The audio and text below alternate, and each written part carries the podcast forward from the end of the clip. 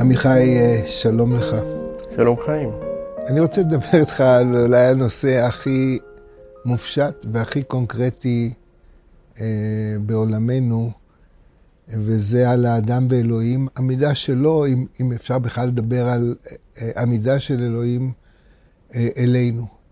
איך הוא רואה אותנו? איך הוא בעצם משתקף בנו? מה הוא מחפש אצלנו?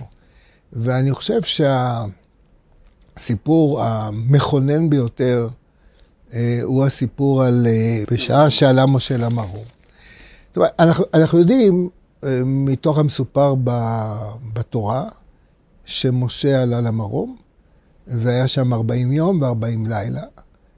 הוא חזר, הביא את הלוחות, קרא ללוחות מה שקרה, הוא חזר פעם נוספת, הוא הביא העתק נאמן למקור. נאמן למקור, אבל זה לא המקור. מה היה שם משה לא סיפר? על כל פנים, זה לא כתוב. אני לא יודע אם הוא סיפר את זה לציפורה, אם הוא סיפר את זה לאהרון. אני מניח שהוא שמר את הדברים בליבו. אל הוואקום הזה, אל החלל הזה, נכנסים חז"ל, ומנסים לספר מה היה שם.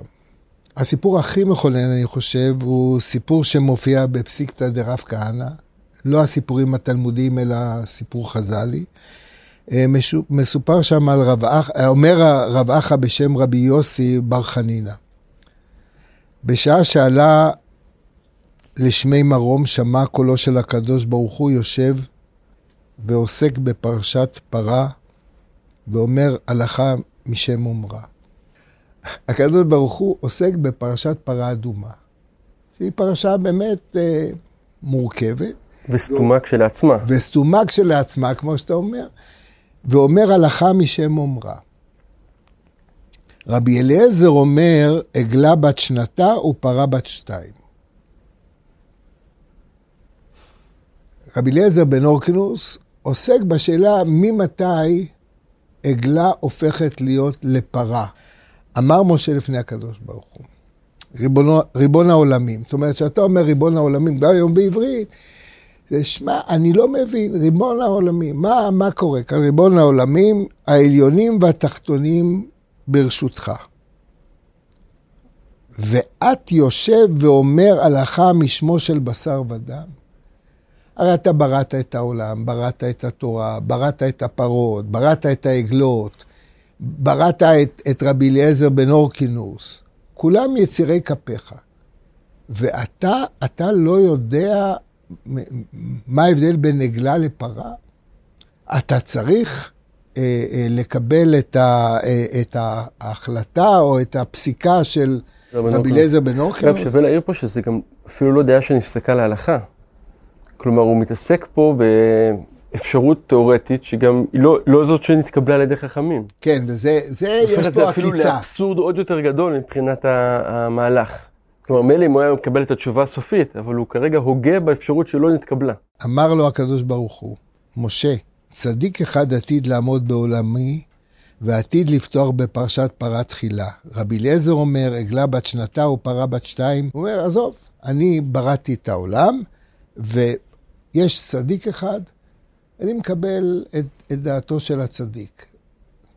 אגב, זה כאילו, יש פה הבדל, החכמים יכולים להחליט מה שהם רוצים. אבל אני בוחר. אני בוחר. אמר לפניו משה, ריבון העולמים, יהי רצון שיהיה מחלצי. אתה מבין, משה דואג לאינטרס שלו. עכשיו משה נמצא, אומר, אוקיי, אם יש אישיות כזאת, אני מבין שזה לעתיד לבוא. אמר לו, חייך שהוא מחלציך. אני מיום שאני עליתי על הפסיקתא הזאת דרב כהנא, אותי זה מסעיר. למה זה מסעיר אותך? קודם כל זה כאילו מוריד ממעמדו של הקדוש ברוך הוא. אבל מי שמוריד זה הוא כאילו עצמו. הוא מוריד את מעמדו והוא אומר, תראו, לא הכל אני. איך אתה רואה את זה? אני חושב שיש לסיפור הזה, קודם כל, הצדקה שהיא עקרונית. חז"ל צריכים להסביר איך הם בכלל יכולים לחולל את המעשה הזה שנקרא תורה שבעל פה. איך הגענו מפשט הפסוקים שנאמרים למשה בסיני, לעבר הלכות וטילי הלכות שלא תמיד יש ביניהם קשר ברור ומפורש, ועובדה שאנחנו צריכים כל הזמן, חז"ל הזקוקים כל הזמן, להצדיק את הקשר הזה. ובסיפור הזה, ברגע שאתה אומר, הקשר הזה נמצא כבר שמה, כבר משה טועה על הקשר הזה, כבר אלוהים מתעסק בקשר הזה. יש פה מדע בדיוני שפוגש מסע בזמן שנכתב לפני 2000 שנה. לא חושב שיש עוד עם שכתב מסע בזמן בצורה כזאת. ערבוב זמנים מוחלט. אדם שעוד לא נולד, בזמן אמת רואה דבר שקורה אחר כך, שייכתב על פרשנות, על דבר שעוד לא נכתב. זאת אומרת, יש פה שרשרת שמה שדברים ואיזושהי אפשרות כמו איזה חור תולעת להיכנס אליו ולנסות להבין מה קורה שם. ויש משהו בערבוב זמנים הזה שהוא יכול להיות רק במרחבים אלוהיים.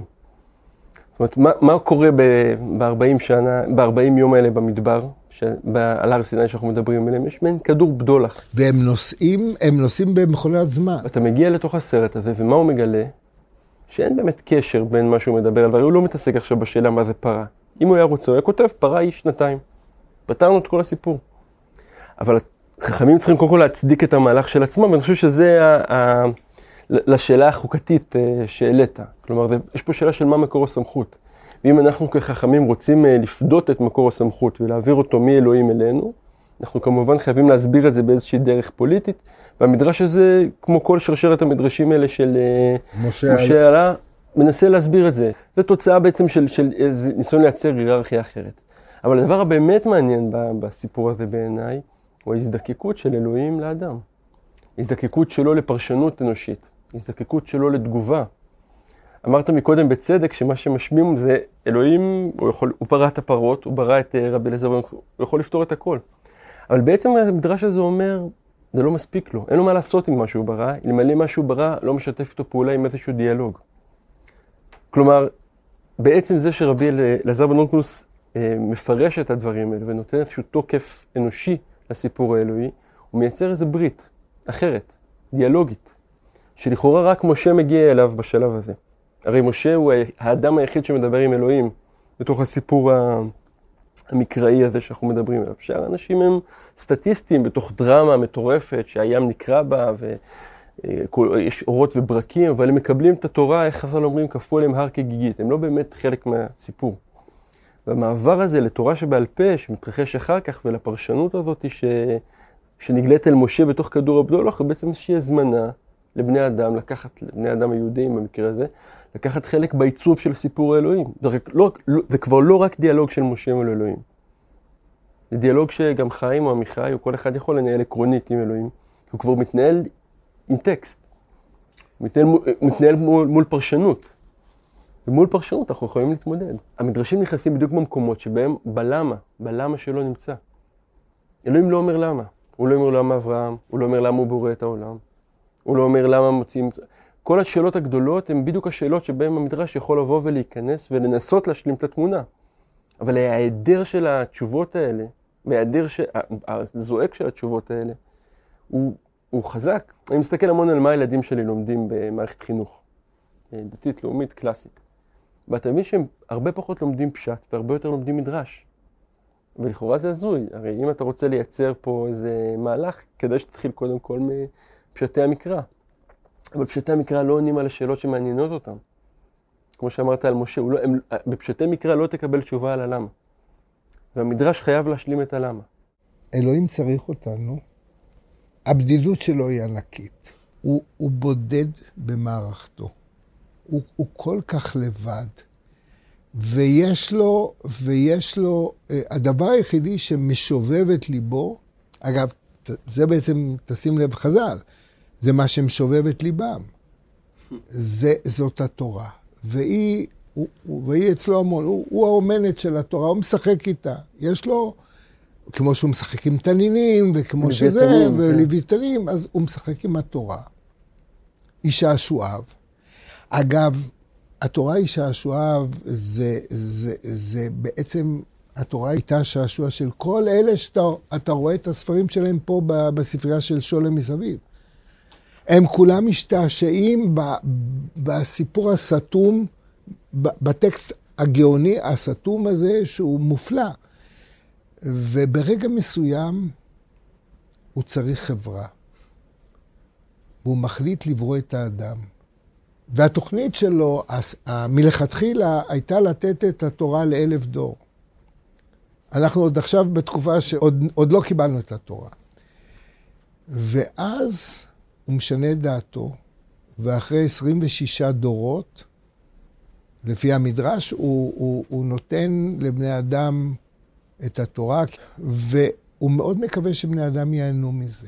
הוא נותן לנו מתנה, הוא רוצה שגם אנחנו נשתעשע בזה.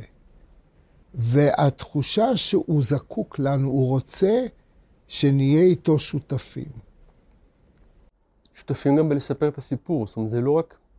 וזה בדיוק הפער בין האפשרות של קיום מצוות בהקשר הזה, לבין האפשרות של ללמוד תורה. הללמוד הוא להיות שותף, לא במובן של מצווה, אלא במובן של להשתעשע, של אולי אל תורתך שעשועי. אז עבדתי בעוני.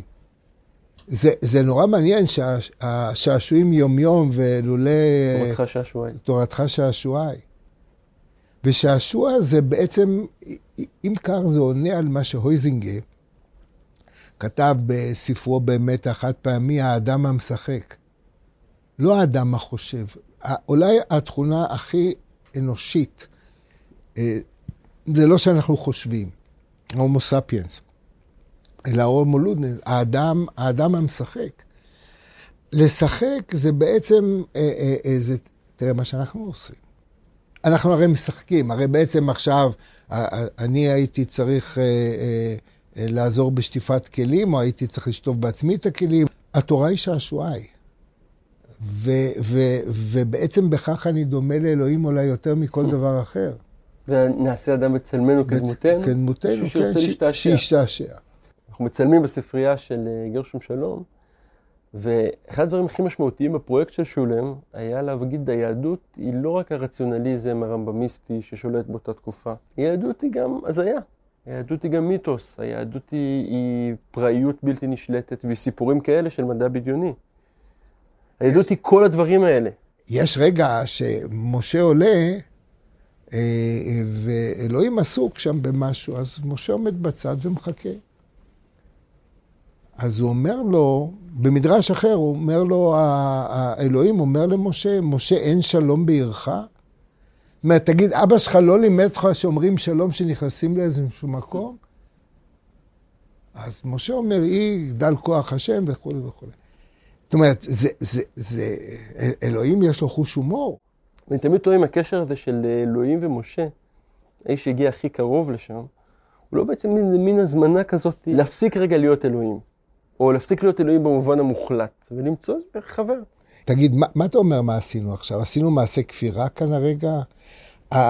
אנחנו גרמנו לחילול השם, מה שנקרא, הרגע שאפשר להגיע איתו לאינטימיות.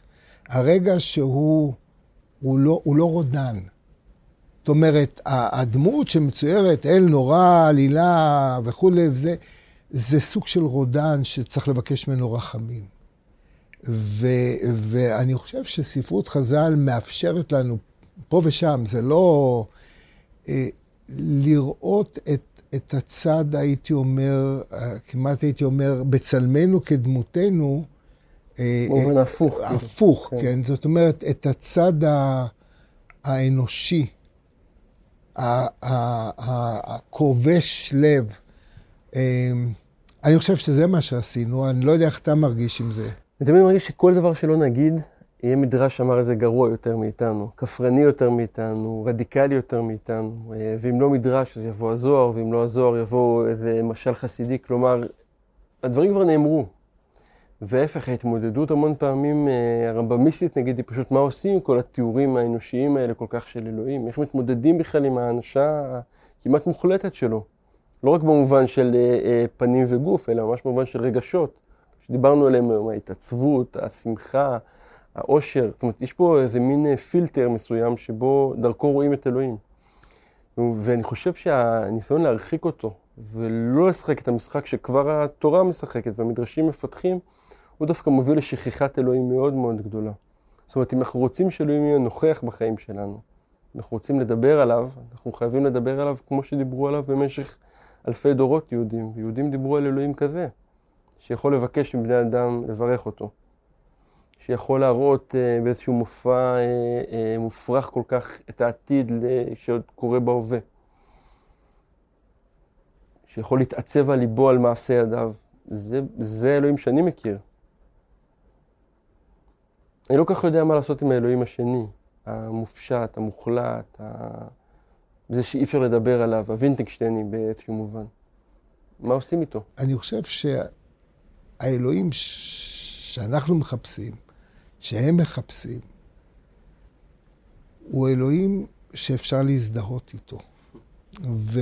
ואני חושב שעם אלוהים שאנחנו הצגנו, אני יכול מאוד להזדהות, ואפילו לחוש שזה קרבה, איך כתוב שם, קרבת אל חי, שאתה מרגיש את החיות שלו, אתה מרגיש את החיות של אלוהים בגופך או בנפשך. עמיחי, תודה חיים. תודה רבה.